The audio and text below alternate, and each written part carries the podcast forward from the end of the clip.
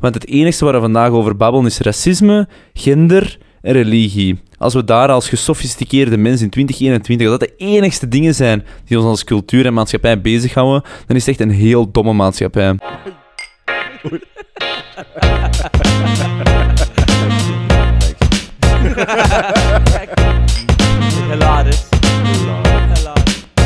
Welkom boys en girls op de 15e, nee, 16. zes- godverdomme, 16e aflevering van Discours met de boys. We zitten hier met Sven Ornelis, radiopresentator, would-be chef, topkok Wow. en Fervent wandelaar. fervent wandelaar ook, en ja. dan nog eens eh mega schrijver. Oh, mega schrijver. Mega schrijver, En want smaak. uw schrijven is ontstaan. Op uw 15 jaar heb je een brief geschreven naar Gorbachev. Ja, dat is waar. Ja, dat is vond ik boeiend. Goeie, goeie research gedaan. Vond ik boeiend. Ja. Ja. Toen zat ik, op, eh, toen zat ik eh, in Gent op internaat, hier Ah, niet zo ver vandaan. En ehm, ja, dat was de tijd, eh, dat, ja, dus voor het internet en zo. Hè. En dat was een tijd zo van eh, de, de, dat, dat jongeren zo brieven zouden schrijven aan, ik weet niet wie, naar Madonna of Ja. naar Michael Ja. Jackson. Je zocht zo. een nieuw pennenvriend. Nee, en, ik, en dat was, nee, maar dat is iets zeer bijzonders aan het gebeuren. Ja, internaat, wij, jail, Ja, wij zijn opgegroeid eigenlijk, eh, mijn generatie is opgegroeid met de Koude Oorlog. Hè. Ja, En ja, dat ja. was dan zo het ijzeren gordijn en eh, in, in Berlijn stond er nog een muur en dat Ja. soort toestanden. En, en dat was eigenlijk, ik ben altijd opgegroeid met eh, vroeg of laat gaat, gaat er een kernoorlog uitbreken. Dat was constant in het Ja. nieuws. En plotseling kwam daar in, in de Sovjet-Unie, voormalige Sovjet-Unie, een partijleider, want dat was hij eerst, Mikhail Gorbachev. Mhm. Die zei, oh, weet je, die enorme strijd, die Koude Oorlog, we gaan het anders proberen aanpakken. Ook we gaan vrijheden beginnen geven aan, aan de bevolking in, in de Sovjet-Unie. En, dat is, en eh, er was een reportage over op televisie, ik had dat gezien in het weekend. En dat ging over eh perestroika en glasnost. Dat waren Ja. de twee woorden van versoepeling die aan het komen was daar. Ik herken ze vanuit de geschiedenislessen Voilà, zelfs ja, nog, voilà, ja. Maar voor ons was dat, ey, dat was zo indrukwekkend van, ey, gaat, gaat dat gebeuren? Gaat er vrede komen? Gaat de wereld veranderen? Zo. Hm. Want de klimaatverhalen zijn nu voor de jeugd van nu. Dat was voor ons zo heel die Koude nieuw- Oorlog. En, Hm. en de wereld moet anders worden, want we zouden hem kapot kunnen maken. En dat sprak mij zo aan.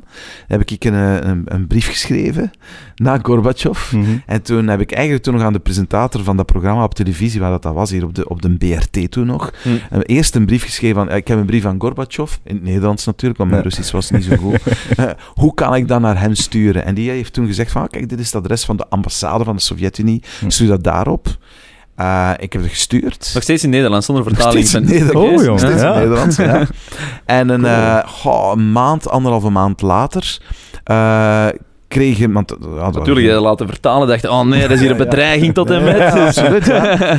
Kreeg je een telefoon, kreeg mijn, mijn ouders, ik zat op internaat, kregen door de week een telefoon van de secretaris van de ambassade van de Sovjet-Unie. Dat, er, dat, dat, ja. ik, dat ik een brief had gestuurd en dat er een antwoord kwam uit het Kremlin. Ja. En of ze mij konden zien de dag zelf. Ja. En pa zelf. zegt, nee, dat gaat niet. Er zit op internaat, daarvoor gaan we niet van internaat Wat heeft die Sven allemaal liggen doen, godver... Toen belden ze naar, eh, naar het internaat. Eh, toen moest ik naar de telefoon komen van de broeder. Ja. Die zei, ja, dat is de telefoon van uw ouders. Ah, wat heb jij nu geschreven? Heb jij geschreven naar, de ambassade van de Sovjet-Unie? Ja, ja, een. Mijn ouders sturen me op Ja, internaat. En die willen eigenlijk eh, u vandaag zien, maar pa zegt, ga niet. Hè. Dan gaan we niet voor van school halen. School halen. Vrijdag, als, ik, als je terugkomen zit van het internaat, dan komen, dan, dan, dan komen ze op bezoek. Hm. Dus ik als klein manneke van 15 Hm. thuis, komen in de straat, in de Beekstraat in Knesselaren, zo echt drie officiële auto's met vlagjes op van de ambassade gereden. Oh. Echt, echt Maar dat is vet. intens. Dat is zeer intens. Ook eens een brief schrijven. Ja, en, en dan was eigenlijk heel achteraf gezien heel duidelijk om te kijken, ja, waar komt dat verhaal vandaan? Wie zijn die mensen? Ja, je kunt niet even Facebook eh, checken. nee, nee, nee, nee, En dan moest dat blijkbaar toch oké geweest zijn. En zeiden ze van, kijk, we weten niet van wie het antwoord gaat komen. We gaan dat volgende week zaterdag, zou je dat officieel mogen komen in ontvangst nemen op de ambassade van de Sovjet-Unie in Brussel. En je mocht klasgenoten meebrengen als je wilt. Dus wij met een karavaan van het Sint-Barbara College, met ouders, met auto's, naar, naar, daar naartoe. Ah, daar waren prachtig. zeven of acht cameraploegen aanwezig. Daar waren er twee van de BRT, want die, van het nieuws en van een kinderprogramma. De BBC was daar aanwezig. Mag ik even kort onderbreken? Ja. Wat stond er eigenlijk in je brief?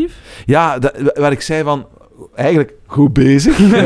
goed bezig. En laat ons de verschillen die er zijn tussen ons allemaal, Oosten, Westen, Hm. communisme, kapitalisme, laat ons die allemaal vergeten en laat ons voor vrede gaan. En laat ons als jongeren hier eh, u oproepen van we willen aan een wereld waar mensen, waar mensen het was, eigenlijk, het was een manifest. bij, ja, het was echt, ja, Maar- ja, 15 jaar. 15 jaar. En was iedereen in die mindset? Of waren jij een beetje vooruitstreven. Ja, ik was een beetje een, de wever van mijn generatie. Ah, wel. Ik kan me inbeelden, Ja. 15-jarigen nu, zijn er weinigen, denk ik, dat op dat niveau ja, maar nadenken. ja, wauw, en- als je ziet wat er gebeurt in de klimaatbeweging, in die zin... Ja. Allee, het is altijd de on- uitzondering, maar ik heb het over Ja, ja, eh, maar dat collectief. toen ook. Was dus jij, zei, jij waart de uitzondering. Ja, dat dus, ja. Ja, Enfin, dat bleek toen een brief van Gorbachev zelf te zijn. Ja. En dat was dan zo wereldnieuws. En dat was een dag dat hij niet alleen... Meen het, wereldnieuws. Dat zat in BBC, in het journaal. Ja. Dat stond voorpagina's van alle kranten. De volgende dag zat ik in de zevende dag. Hm. Eh, en twee jaar later was... Om het een beetje kort te maken, want we zullen nog wel wat dingen willen bespreken. Maar twee jaar later kwam ik, eh, ben, heb ik Gorbachev, die op officieel staatsbezoek in Nederland was... Ja. In het Katshuis, de ambtswoning van de premier in Nederland, toen Lubbers, ehm, nu Rutte, eh, ontmoet. En Ja. wij drie kwartier lang heb ik met Gorbachev zitten babbelen. En die kwam binnen en die, die omhelsde mij op de Russische manier. En tussen ons in, want die beelden zijn er, want er waren ook cameraploegen bij, zat de, als je ooit kijkt naar de historische beelden van de ontmoetingen tussen Reagan en Gorbachev, Ja. eh, de tolk die daartussen zit, was de vaste tolk. Dat was een kale man met een hele grote snor. En die zat ook tussen Gorbachev en mij en om de hele boel te vertalen. Dat is wel cool. Dat is echt Ja. cool. Dat is Maar eh, brieven schrijven is wel effectief. hè. Toen Luc Colmont dan ook een podcast. Die had dan aan Ja. Brad Pitt geschreven. Ja. Dat was dan blijkbaar Ja. ook wereldnieuws. Dus, hè. Als 15-jarige waarschijnlijk. Ehm, nee, nee, dat was dan... Later, nee, hè? Ja, nee, ja, ja. 60-jarige, denk Ja, ik ja, dan. ja, dat Maar, was wel... eh, Maar, ja, maar oké, ik ben mij ook heel erg bewust van wat er toen gebeurd is. Hè. Ik bedoel, ik ben Mhm. daar niet naïef in. Die hebben dat gescreend. Ik- ja, dat is promotie, hè. Uitgerekend op de dag dat hij president wordt, niet alleen partijleider, krijgt. En, en het straffe is, in het VRT-journaal, want VTM bestond nog niet, in het journaal van BRT, zei Martin Tange, die toen al wel al bestond natuurlijk, Ja. zei Martin Tange, ja, eh, uitgerekend. Dus het eerste nieuwsbericht was. Gorbachev wordt nu ook president en grijpt dus de volledige macht in het Kremlin. Dus dit zou wel eens voor enorme veranderingen kunnen zorgen. Ja. En ze zei, en uitgerekend op de dag dat Gorbachev nu ook president wordt, dat was het tweede punt in het nieuws, krijgt een 15-jarige jongen uit het Oost-Vlaamse Knesselaar een brief, een persoonlijke Hm. brief van Gorbachev, waarin hij Sven bedankt voor zijn bekommernissen over de wereld en belooft ja, dat, dat, dat hij er mee gaat zorgen van dragen Ja, naar een betere wereld gaat. Oké, dat is natuurlijk, en propaganda kenden ze ook wel natuurlijk. Tuurlijk. Maar ik vind het toch... Allee, ik cool, hè. Jij Ja, waart een deel van de propaganda. Dan maakt het Ja. nog steeds cool, hè. Ja, ja, ja, ik vind- hij blijft dan altijd... Ja, maar dat, dat is altijd wel spectaculair. Maar dat doen we ons ineens het volgende onderwerp aansnijden. Ehm, en voordat we dat doen, gaan we eerst even chingen met de whisky. Ja, ja, ja. Eh voilà, ching. We hebben een- weer een whisky ontmaagding. honey maagd. Ja. Ehm, dus voilà. De luisteraar, dus ik heb er al veel over bezig gehoord en ik dacht, bah. Nee, nee, nee. maar het ruikt ook heel zoet. Het is, het is, het is zoet. Zoete whisky. Maar het is, echt, het, is, het, is, maar het is geen whisky. Whisky, mensen haten het sowieso. Hm. Maar het is... Nee. Oei. Nee. Nee, echt niet, sorry. Ja, Sven, wij willen gesponsord worden door Jack Daniels. Ja, hè? maar, maar oké, maar dat is geen probleem. Nee, nee, Ik, is- eh, dus, eh, grapje. wauw, fantastisch, heel lekker. Nee, allee, wat vind je er niet goed aan? Ja, maar ik ben... Maar bent jij een echte whiskydrinker? Ja, ik hou wel van... ah, echte ja, wel, daar is het probleem. Ja. En, ja, Jij bent een echte. en dat is... dat- dat- allee, Ja, dat is een verkracht, hè. Dat is niet slecht of zo, of, eh, maar Hmm. dat is... Dat is, Dat is commercieel een een liqueur. Nee, dat is meer een liqueur. Ja, commercieel een brol, dat ga ik niet zeggen, maar het is, dat is meer een liqueur. Zie je nou? Ja, maar we moeten niet fake doen. Maar, maar ik vind dat lekker. Maar dat moet goed... wel lekker vinden, hè? Nee, nee, maar het is een mopje. het is een mopje. Maar nee, maar we zeggen het ook altijd. Als je echt whisky leuk vindt, dan is dit verschrikkelijk. Nee, maar we merken ook, de meeste mensen die het goed vinden, zijn zo geen whiskydrinkers. Ja, en dan is dat wel tof. Ja, ja, natuurlijk. Maar ja, oké, dat is... dat- Ik vind dat eigenlijk voor een hoestsiroop een uitstekende smaak. Mij. Ja, ja, dat is wel... Dat is wel Maar ehm, goed, Ehm, media. En want je nu over media, propaganda. Ja. Ik denk een van de topics die we altijd aanhalen, is eigenlijk de rol die de media speelt in de maatschappij. En boeiend, hè? we hebben hiervoor ook al even gesproken. En ik denk dat je heel interessante viewpoints hebt. En zeker ook omdat je er zelf wat in zit. Ehm, hey, ik zeg zelf altijd... in zit. Ehm, ja, ja, wel wat, hè. Ja, maar hij is nu chef geworden, is eruit. Dat is niet waar. gedaan. Radio is belangrijk. Ja, nee, nee, dat is een mopje. Ehm, maar is wel hè, de, de... Hoe moeten we het zeggen? Verantwoordelijkheid van de media over bepaalde grote... Ja, of, ja, gewoon de verantwoordelijkheid van de media. Pakt Journalisten waren origineel en zeg maar de Ja. bewakers van de democratie. Dat was het doel. Ehm, en nu zijn dat heel commerciële conglomeraten geworden. Niks mis mee, maar waardoor het misschien soms een doel voorbij schiet. En in die zin merken we wel dat ehm, media trends vertoont die, die maken dat, dat ze richtingen sturen, oftewel vanuit Mhm. eigen overtuigingen, oftewel vanuit ehm, commerciële doelen, Mhm. versus ehm, objectieve feiten verkondigen. En dat, dat gewicht begint zich te verplaatsen. En eh, wij vinden het precies dat het zich in een nefaste richting verplaatst. Maar jij zit er Nee, meer dat in, vind ik dus... veel te fatalistisch. Daar ben ik het helemaal niet mee eens. Mhm. Ook omdat, Super. weet je, ik word ook altijd... eh, eh, want, allee, ehm, ik heb je al een paar keer zeggen in de podcast ook, maar ik ken dat natuurlijk, ik ken die kritiek ook. Pas op, het is een deel van waar. Mhm. Commerciële belangen spelen hier en daar absoluut mee. Alleen, ehm, ik, ik, ik, ik kan mijn hand op het hart zeggen dat ik geen enkele keer, nooit in de verhalen die ik breng, Hm? dat soort, dat, dat soort druk heb gevoeld of Mhm. zo. Mhm. Dus maar heel oprecht. En als ik die kritiek ook krijg van mensen die zeggen, ja, maar jij zit in de mainstream media, dan word ik zelfs een beetje kwaad. Omdat in heel veel van mijn opinies ben ik helemaal niet mainstream. Ja, ja. Totaal niet. Ik heb eigenlijk nooit, nooit, nooit, nooit, nooit enige beperking gevoeld. Ik heb eh 17 jaar, denk ik, 17 jaar eh, drie keer per week een column in het laatste nieuws gehad. Ja. Hè? Want die spreken ook soms over het laatste nieuws. ja, onze favoriete De papieren, papieren krant, 17 jaar. Eén keer, één keer in die 17 jaar, ik heb het nog nooit gezegd, maar één keer heeft de hoofdredacteur mij eh, gebeld en heeft gezegd: Ik zou hier een bikke mee oppassen. Want, want het is, het is een, een column, maar weet je, deze column mm, zou iets teweeg kunnen was op dat moment, het was eigenlijk na het, ik ga zeggen wat het was, maar ik weet het niet exact meer wat ik geschreven had. Hm. Want het was, na, maar het was na het overlijden van Pim Fortuyn. Ja. Eh, ja. Ken ik. Ja, dat kent je. Pim Fortuyn die vermoord was, hè, een rechtse politicus, die eh, toen heel veel dingen zei, die nu in, voor heel veel mensen redelijk mainstream zijn geworden in gedachten. Want ik bepaal- ken niet alles wat ja, ja, zei. toen, kijk, weet je, maar ja, je kunt eigenlijk verplaatsen naar wat er hier met Vlaams Belang voor een stuk gebeurt. Je moet er heel eerlijk in zijn. Heel veel standpunten die twintig jaar geleden van, vanuit Vlaams Belang kwamen, Ja. die, eh, die waren absoluut not done. En Mhm. dan sprak over zwarte zondagen bij grote verkiezingsoverwinningen. En ik zie dat sommige van die standpunten en ja, ook gewoon overgenomen zijn door heel veel mensen ondertussen. Mhm. En dat bedoel, ja, weet je, ik, ik zie alarmlichtjes afgaan, maar dat gaat bijvoorbeeld al. En dat bedoel, ik zal eens een keer, ik zal iets, ik zal een voorbeeld geven dat, dat, dat duidelijk maakt dat ik dat helemaal niet bedoel naar een racistisch discours. Maar bijvoorbeeld eh, het opnemen voor een stuk voor eh, de politie, wanneer er geweld tegen de politie Mhm. is. Dat was, als je dat zou twintig jaar geleden gezegd hebben, was dat echt een heel recht standpunt. En dat ging je nooit vanuit linkse hoek gehoord hebben. Nu hoor Oké. je Conor Rousseau Mhm. echt hele harde taal gebruiken en zeggen van, hey, weet je, eh, wie tegen de politie dat en dat doet, dat is puur krapul. Mhm. Dat zijn, eh, en, en, maar misschien nog belangrijker, eh Conor Rousseau, die zegt veiligheid, zegt Conor Rousseau, is ook een links standpunt. Ja, dat had je eigenlijk twintig jaar geleden nooit gehoord. Mhm. Het hamer op veiligheid. Terwijl ik zie, ook, Oké. ik zie al nadenken, dat is toch evident.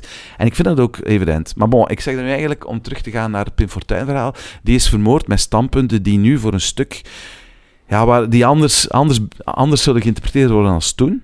Uh, maar hij was, hij was hard natuurlijk, hè, maar hij stak het in een, in een heel speciaal kleedje. En zo echt ook een dandy, hopelijk eh, homoseksueel. Had, eh, had ze liefst zo met zijn hondjes rond. eh. Woonde in een, kast, in een kasteel. Was zo, ook heel belezen man, heel intellectuele man. En er was heel veel te doen over de moord op Pim, Fort- Por- Pim Fortuyn op dat moment. En ik had daar nogal een hele eh, pittige column geschreven, waarin ik, ja, mm, misschien toch wel redelijk met een soort van, met een soort van sympathie voor die man schreef. Mhm. En op dat moment was er van alles aan het gebeuren in de maatschappij rond, daar rond. En daar zei de hoofdredactie, "Nou, wees misschien even voorzichtig met op dit moment deze column te schrijven die zeer hard is, eh, die Ja. heel, heel stevig een standpunt inneemt.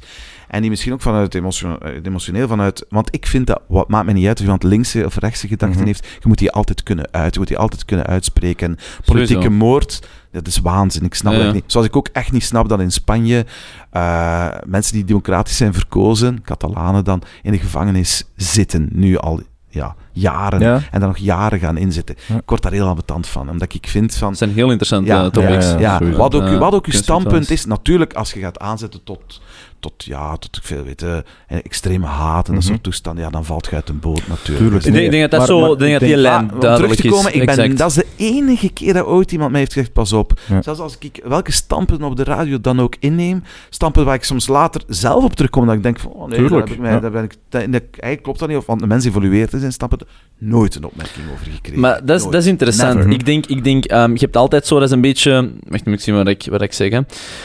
Ehm, en dat is gelijk dat ze nu heel hard zeggen, hè, er is systemic racism. Ehm, of het dat wel is of niet is. En er zijn altijd grijze zones en details, daar ga ik het niet over. Maar ik denk niet dat ik of Arno beweren dat er systemic doelen zijn achter de media, Nee. van we gaan sturen of dit of dat. Wat, wat we wel zeggen, denk ik, is dat het individu vandaag precies, hè, zo lijkt het wel, op collectief niveau lijkt dat toch zo, er minder in slaagt om, om zichzelf gezond in vraag te stellen.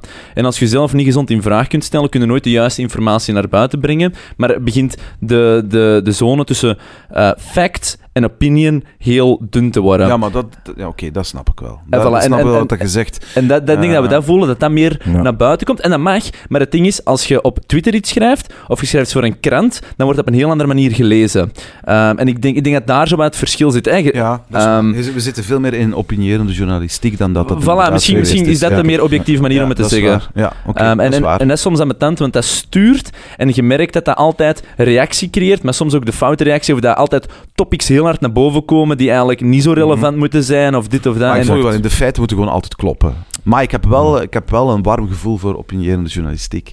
Eh, Ja, en ik denk dat het ook... 100, maar je moet duidelijk sowieso, maken dat, sowieso. dat opinierend Voilà. is. Dat in een columnomgeving is, of als ik Exact, een ochtendshow maak, dat ik een mens ben die zijn mening altijd Mhm. vertelt, zoals jullie ook in de podcast ook doen. Jullie zijn ook journalistiek, hè? Mhm. Eh, dat, dat zou Ja, ik niet zeggen. ah, jawel, ah, ja, zeker natuurlijk wel. hè? Maar dat We gooien zeker meningen naar buiten, dat wel. Ja, maar eigenlijk is dat is nu wat er gebeurd is met social media. Mhm. Iedereen is journalistiek. Ja. Iedereen heeft een mening en iedereen kan zijn Of Sowieso, ik dat nu doe, eh, maar, maar oké, uw, uw platform is soms groter en uw, eh, uw toeter is groter en een microfoon en, enzovoort. En je hebt post- podcasts die door honderd mensen worden beluisterd, die door duizenden. Je hebt radioprogramma's die door honderdduizenden worden beluisterd. Daar zit wel een verschil.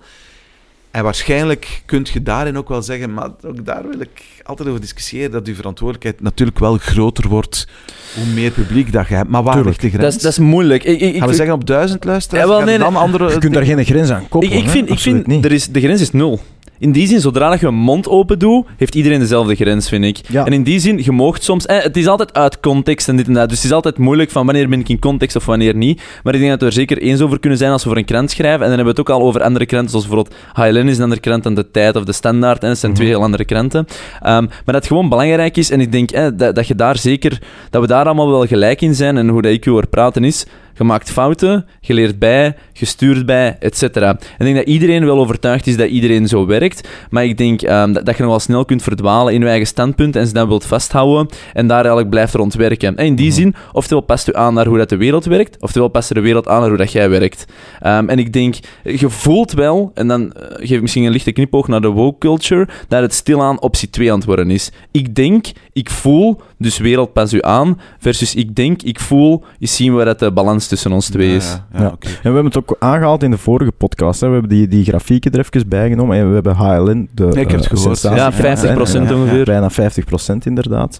Ehm, en, en wat dat daaruit... Allee, dat, is, dat is een duidelijk beeld dat daar wordt geschept. Hè, want al de, de typische HLN-reacties, gelijk dat iedereen ze kent, hè, dat is vaak een, een, een uiting van frustratie uiteindelijk. Dat is comedy. En toch is dat het grootste aandeel van, van letterlijk de papieren krant, of online krant, hoe dat je het kunt noemen. Ja, Dus- maar ik wil het daar ook niet helemaal mee eens zijn. In die zin, Ja, ik ben maar er- dat, is leuk. Ja, zeker overtuigd. goed, hè. Wat er heel belangrijk is, kijk, er zijn twee dingen. Als je, als je, een, eh, je maakt een nieuwsuitzending, Mhm. een nieuwsuitzending, op tv even spreken. Nieuwsuitzending. laten we concreet zijn. Één bedoelde dan. Nee, nee, maar niet uit. Eén. VTM, eh, CNN, Ja. whatever. Hey, Amerika dat is daar al helemaal anders. Ik, Ja, Ja, Amerika anders, eh, zijn we over eens. Dat is nog gekleurder. Nee, nee, nee. Nieuws is nieuws. En dat kunnen eigenlijk, dat, ah, bedoel, dat, moet, dat moet je 100% correct zijn. En dat is ook als je naar nieuwsartikels gaat, heel correct. Mhm. Als, je, als je naar de opinierende stukken gaat, sorry, dan denk ik dat er.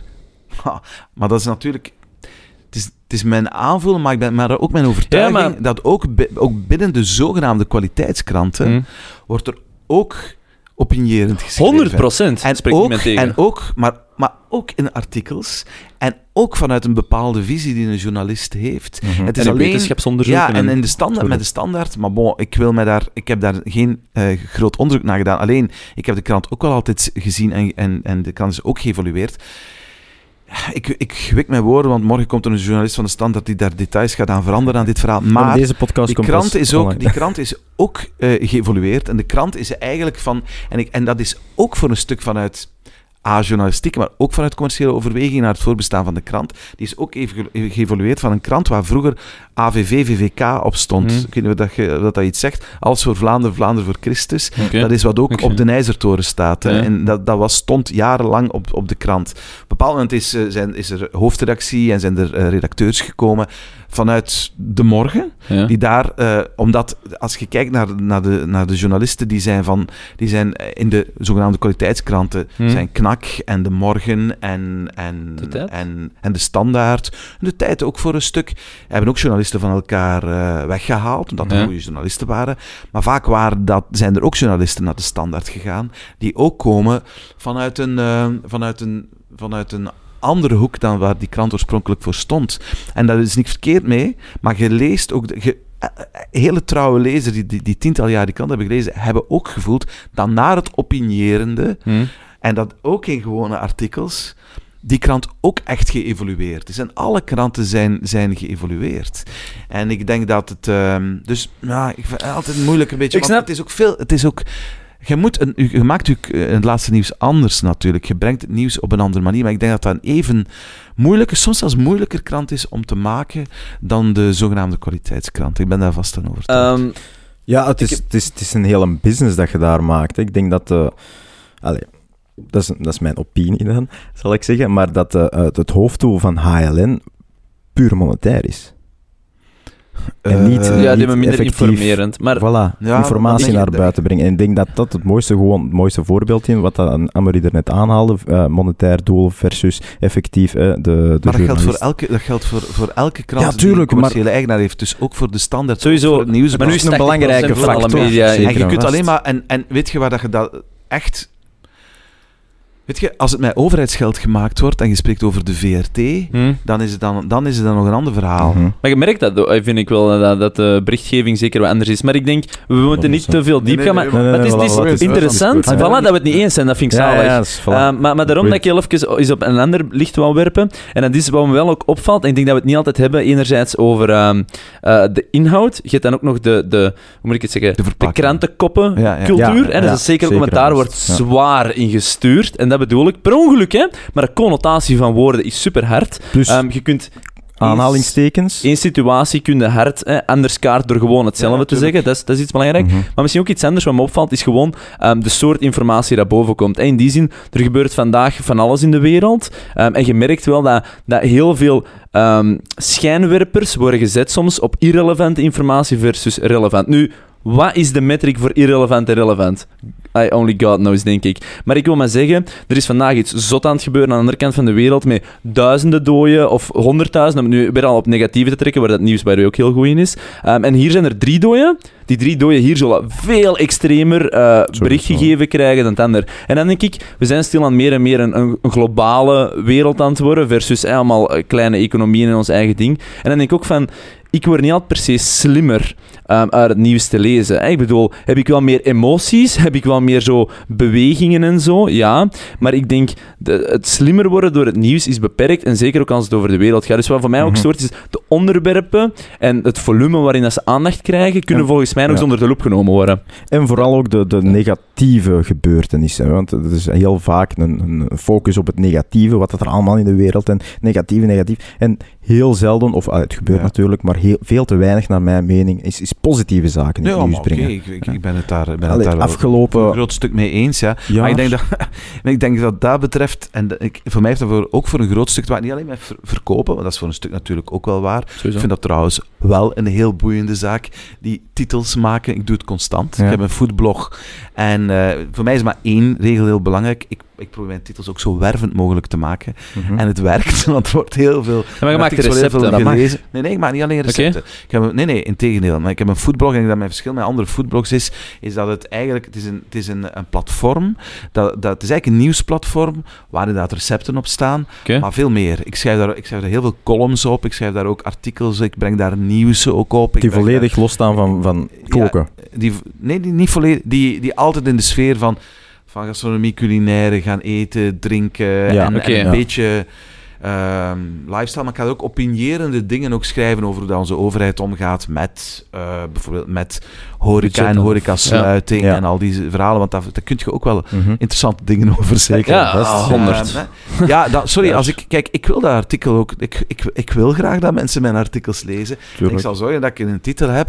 Ja, Maar, dus Maar waar lezen ze het? Ze lezen het op Would Be Chef. Ze is het op Would Be Chef. Wel, en je dus- verwacht niet dat daar een objectieve journalist zit die gaat vertellen dat de wereld werkt. Nee, Je verwacht daar de mening Nee, van Sven. maar- ja. En je bent geïnteresseerd in de mening van Sven. Ja, Mhm. maar tegelijkertijd... Ja, dat is waar. Mhm. En, ehm, en wat ik ook heel belangrijk vind in dat gegeven, en dat vind ik zelf persoonlijk een heel belangrijk, ook als het op nieuwsites is, als je daar op afkomt omwille van die titel, mocht je nadien niet teleurgesteld zijn, want dan stopt het verhaal. Wat bedoelt je? Ja, ah, zo. Ja, ja, dat, dat eh, de waar- verkoop te groot was. gaat, Ja, oké, oké, dat is heel. En je moet altijd wel ja, je informatie krijgen of, een- of, of een goede opinie. Maar bon, dat is Ja. mijn verhaal natuurlijk. Dus dat, is, dat gaat even over die titels. Eh, ja, focus op positief nieuws, daar heb je gelijk in. Maar daar denk ik echt dat het... Ja, dat is nu eenmaal een van de ontwikkelingen die bezig zijn. Dat, zo, dat, dat media, social media, gewone media, dat dat éénzelfde soort verhaal aan het worden is. Want het maakt niet meer uit welke, welke drager dat is. Klopt. Maar kijk zelf eens de dingen die op social media naar voren komen. Ja, maar Heel heel belangrijk. De verantwoordelijkheid van het ook, individu is natuurlijk een belangrijke rol. Hè. Maar dat is, dat is helaas heeft de meerderheid die verantwoordelijkheid zin ook nog niet. Zowel de media heeft hè, niet altijd de verantwoordelijkheid ja, zin. dat is waar. Uh, maar zij worden geacht dat te doen. Het individu wordt nog ook één te weinig geacht dat te doen, maar heeft het ook veel te weinig. Hè. Dus, en dat is zoiets, een van de mainer topics waar wij proberen rond te werken. Hoe kunnen we dat toch een shift in krijgen? Hoe kunnen we dat toch meer stimuleren? Dat, dat, dat, er, ja, dat iedereen zijn eigen waarde meer gaat waarderen.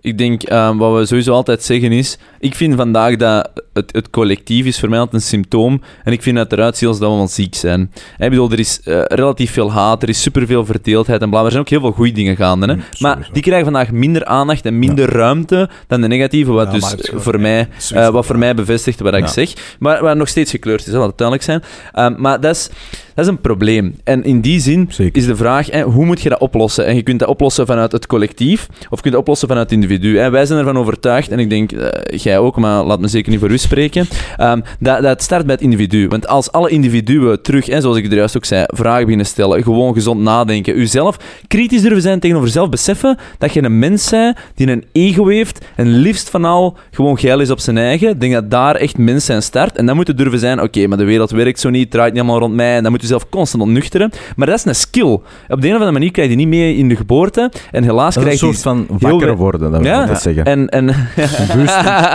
Dat is een hint naar woke. Ah, ik dacht dat je naar woke wou eh, gaan.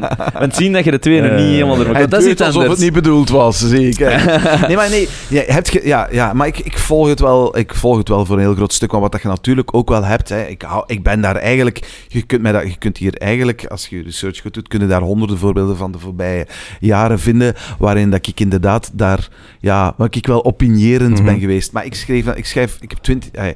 denk dat ik in 2000 begonnen ben met mijn drie, week, met drie, drie keer per week een column in het laatste nieuws te schrijven. Ja, een column, dat, dat moet, weet je, als je daar naar de, mainst, de mainstream zoekt en de nuance zoekt en de middle of the road zoekt, ja, dat is een saaie column, hè. Mhm. weet je? Mhm. Dus dan, en maar alleen wordt dat, die techniek nu door de hele maatschappij overgenomen. En als gevolg ja, dat, dat extreme partijen steeds groter worden. Ik hoorde in de podcast van Alex Agnew, hoorde ik Joël de Keuler eh, zeggen, die, die totaal niet overeenkomt, de journalist. Je kent dat die eigenlijk een heel moeilijk verhaal heeft met... eh, nee, dat is heel- Ja, maar we kennen niemand Dat is die noemt. alle, ja, wel, maar die bij alle kra- grote krantengroepen Ja, maar- al heeft gezeten. En, Ja. Credibel ja, en, grote, en, Ja. altijd, en een heel grote ruzie met Bart de Wever. Eigenlijk Ja. van Bart de Wever hem nooit meer een interview geven. En hij vindt dat heel jammer, want hij zegt Bart de Wever is wel een van de grootste talenten. Hij is Mhm. misschien onze grootste politicus. Maar wat dat hij eh, ooit gezegd heeft...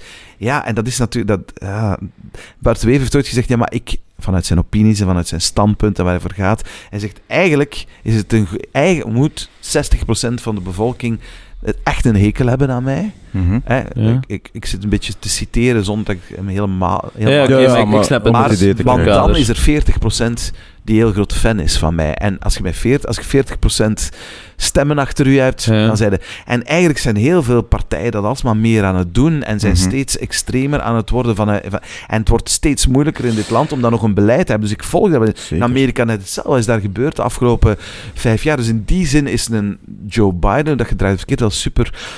Even zo, wauw, oef, even weer wat rust. Want, ook, want die- Misschien iets te veel rust, maar dat is Ja. misschien nog een heel ander topic. Ja. Ehm, Ja, we hebben Nee, er wacht, met Marleen van der Poort, van der Poorten Ja. over gehad. Partij, partijpolitiek is niet voor ons niet het antwoord. Eh, maar moesten die nu eens gewoon allemaal samenwerken? Ja. Dat, Ja. dat is het ding gewoon. Maar ik Dat denk- hè. ego. Maar, maar ik, denk, ik denk het probleem dat je hier ook zeker kaart, ehm, en, en dan zullen we zeker move on Mhm. doen, maar ik vind het gewoon interessant om over na te denken, maar het probleem wat je hier ook kaart is weer, en dat is het probleem, het werkt. Dat, dat is echt het ultieme probleem. Alles werkt. Ik bedoel, dat extreme gaan, verdeeldheid creëren, Mhm. negativiteit, eh, opinionated pieces. Ik bedoel, het werkt. Het is tof, het is entertaining. En er is ook zo'n wet die zegt, als er een rationele keuze is of een ironische keuze, zal de ironische keuze eh, winnen, ook al gaat het over kei eh, serieuze zaken. Mhm. En ik denk dat je dat nu stilaan ziet, maar dat mensen stilaan zijn verdwaald van wat is nu echt, wat is sarcasme, wat wordt er bedoeld, wat streven mensen na, fuck intentie en context ook, we nemen die. Dus het is zo een heel veel geraakt, je kunt echt letterlijk er niet meer aan uitgeraken door het te bestuderen. Maar daarom dat ik denk dat stilaan onze normen en waarden volgens mij op collectief niveau door het individu moeten veranderen. En dat start bij gewoon... Ah, Ik weet dat niet, bij, bij wat start dat? Gewoon jezelf niet te serieus nemen, maar op een positieve manier en daardoor jezelf super serieus nemen. In Ja. die zin een verantwoordelijkheid voelen ten aanzien van jezelf om gewoon te snappen en nu is het tijd voor comedy of dit of dat, maar ik wil om, om serieus te zijn. Ja, ja, om, maar om bepaalde principes ook niet te... Maar dat is, dat, is, dat is duidelijk Dat is natuurlijk. We hebben gelijk. Nee, maar dat is wel duidelijk. En dat zit inderdaad, ik volg daarin. En also, eigenlijk wel delen we die verantwoordelijkheid ongelooflijk. Want ik ga de dingen ook soms wel scherp zetten. Maar ik ga, en mensen, allee, mensen die mij een beetje volgen weten dat, ik ga soms oh, redelijk pittige stampen innemen. Omdat ze dan ook gehoord en gezien wordt. Mhm. Omdat dat dan ook iets teweeg brengt. Maar ik, wil, ik ga dan wel altijd in discussie, ik ga altijd in gesprek. En ik ga nadien ook wel altijd zeggen, oh, oké, dat hebben mij toch eigenlijk... Ik heb, ik meermaals moeten doen. Ik haal altijd het voorbeeld aan dat ik heb ooit columns geschreven, 15 jaar geleden, over tegen, maar echt tegen het rookverbod op café. Ja. Daar heb ik echt Ja. columns tegen geschreven. Waarom? Omdat ik ben nogal een, libera- eh, eh, een liberaal. Mhm. En ik vind, eh, weet je, zo weinig mogelijk, dat de, de staat moet van mij zich zo weinig mogelijk bemoeien Mhm. met mijn Moet vrijheden. faciliteren. Zolang dat mijn vrijheden de anderen zijn vrijheden niet beperken, Mhm. dan vind ik moeten die bijna totaal zijn. Mhm. Oké, dat is extreem, maar ik vind dat een goed standpunt ja. voor mijzelf. Ik Ja. voel dat zo vaak aan. Eh, ja, natuurlijk, ik ben en ik vond dat dan ook dat als als een restaurateur bijvoorbeeld wil zeggen, ik vind het altijd belangrijk om daar een rooksalon te hebben, bijvoorbeeld. Mhm. Of, ja, kijk, eh, mensen weten, in mijn restaurant kan er gerookt Voilà, dat worden. was- Dat staat ook duidelijk. Ja. Ja, oké, fair enough. Dan Mhm. weet iedereen die daar naartoe gaat. Ja, ik ben daar toch ook wel in- op teruggekomen. Mhm. Maar vind ik... Ik heb nooit gerookt, by the way. hè. Nooit gerookt. Mhm. hè, maar ik vond die vrijheid heel belangrijk om daarvoor Ja. te strijden. Maar dat is heel mooi. Dat is, dat is. Maar nadien denkt je dan ook... eh, En, en, en geef ik dat ook echt toe. Amai, goed dat de overheid dat beslist heeft. En goed dat we dat met z'n allen eigenlijk die stap gezet hebben. Want hoeveel aangenamer is het om op een restaurant of op café te gaan en je komt niet meer thuis en je kleren stinken niet meer eh, eh, duizend uur lang. Ja, het is ook echt gewoon super ongezond. En daar eh, ja, is die vrijheid die, die ik daar wou nemen, of geven, want ik wou ze zelf niet nemen, maar geven aan mensen, ja, heeft, heeft, heeft wel de vrijheid om gezond te zijn van anderen, of om de keuze te maken van ook naar dat café te gaan. Dus ik vond het achteraf gezien wel een goede Mhm. keuze. En daarop terugkomen, ik doe dat ook soms op kortere termijn, dat vind ik wel belangrijk. En nog een tweede ding is, eh, dat steeds extremere denken en dat het ironische of soms het Mhm. absurde, alleen maar omdat het kan, het kan halen van de waarheid, heeft ons wel de Brexit opgeleverd. Hè? Mhm. Dat is in de, in de geschiedenis, vind ik, een van de, de, wa- wa- de gok die Cameron daar gewaagd heeft, is fenomenaal. En nu, ja, eh, en dan heeft Boris Johnson, lijkt het nu ook in de perceptie, ik heb dat ook wel eens getweet, lijkt het nu ook nog wel, eh, zeker in de vaccinatiestrategie, is, voor hem is COVID daar op het juiste moment gekomen, hè, voor, voor Boris Johnson. Want die, door, door, door echt in te zetten, in te zetten, in te zetten op vaccineren in de UK, en daar eigenlijk Europa, die, daar, die daar echt een ongelooflijke kans heeft gemist om te schitteren, door dat nu te doen, haalt hij voor een stuk naar zijn publieke opinie gelijk en kan hij zeggen... Hè, hey, Mhm. kijk eens, kijk eens, hadden wij nog bij Europa gezeten, dan zaten we daar ook nog met alle cafés en alles dicht en met trage vaccinaties en met brollen aankopen. Ja. En kijk eens, ondertussen zit dan zoveel procent van de Britse bevolking, natuurlijk is het met een belabberde economie tot en met op dit moment, maar dat is een gok geweest vanuit steeds extreme stappen, vanuit leugens ook. Hè. Want er is propaganda gevoerd in Groot-Brittannië met pure leugens. Hè. Er zijn eh, camions rondgereden waar, waarop stond van kijk, eh, het, eh, Europa kost ons elke dag zoveel honderden miljoenen of weet ik Mm. veel wat, die wij morgen meteen zouden kunnen investeren in de gezondheidszorg in Groot-Brittannië. De week nadat het eigenlijk de Brexit eigenlijk beslist is met een heel minieme winst. Mhm. Hij heeft zelfs die campagne gezegd, ja, dat was een leugen, maar we hadden het nodig. Ja. Ja, dat is fenomenaal. Ja, dat is een heel Dat is spec- fenomenaal. Ja, hè ja. wat dat teweeg brengt. Hè? En, nu is, hey, en op dit moment liggen, is er, zijn, er, zijn er soort van vissersoorlogen bezig. Zijn de oorlogsschepen van, nu hè, as we speak, Mhm. zijn de oorlogsschepen vanuit Groot-Brittannië, vanuit Frankrijk aan het gaan. Dat gaat wel niet uit de hand lopen. lopen. Maar waar zijn we, waar zijn we, wat is er aan het gebeuren? Je zei- het gelijk. Je hebt, eh, je hebt sowieso veel dingen gezegd om aan te halen. Ik wou even terugkoppelen ja, naar uw begin, toen dat je begon. Eh, er zijn twee, twee zaken eigenlijk. Eén is, je zegt de ruimte om uw opinie te delen en, en om iets ehm eh, controversiëlere topics aan te halen. Ehm, die ruimte heb ik het gevoel dat minder en minder wordt. Omdat je altijd wel een, iemand, een, een groep gaat aanspreken dat direct ook heel veel, heel luid zijn stem kan naar buiten brengen. Mhm. en, en dat mag zeker en vast. Maar de ruimte om iets te zeggen wordt heel klein en klein en klein. En dat vind ik heel spijtig. Eh, ik weet niet of je daar nog eh, een respons op wilt of niet.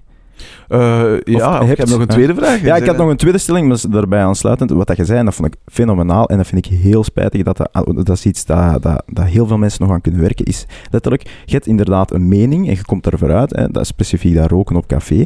eh, maar je hebt die herzien. Ja? Hè?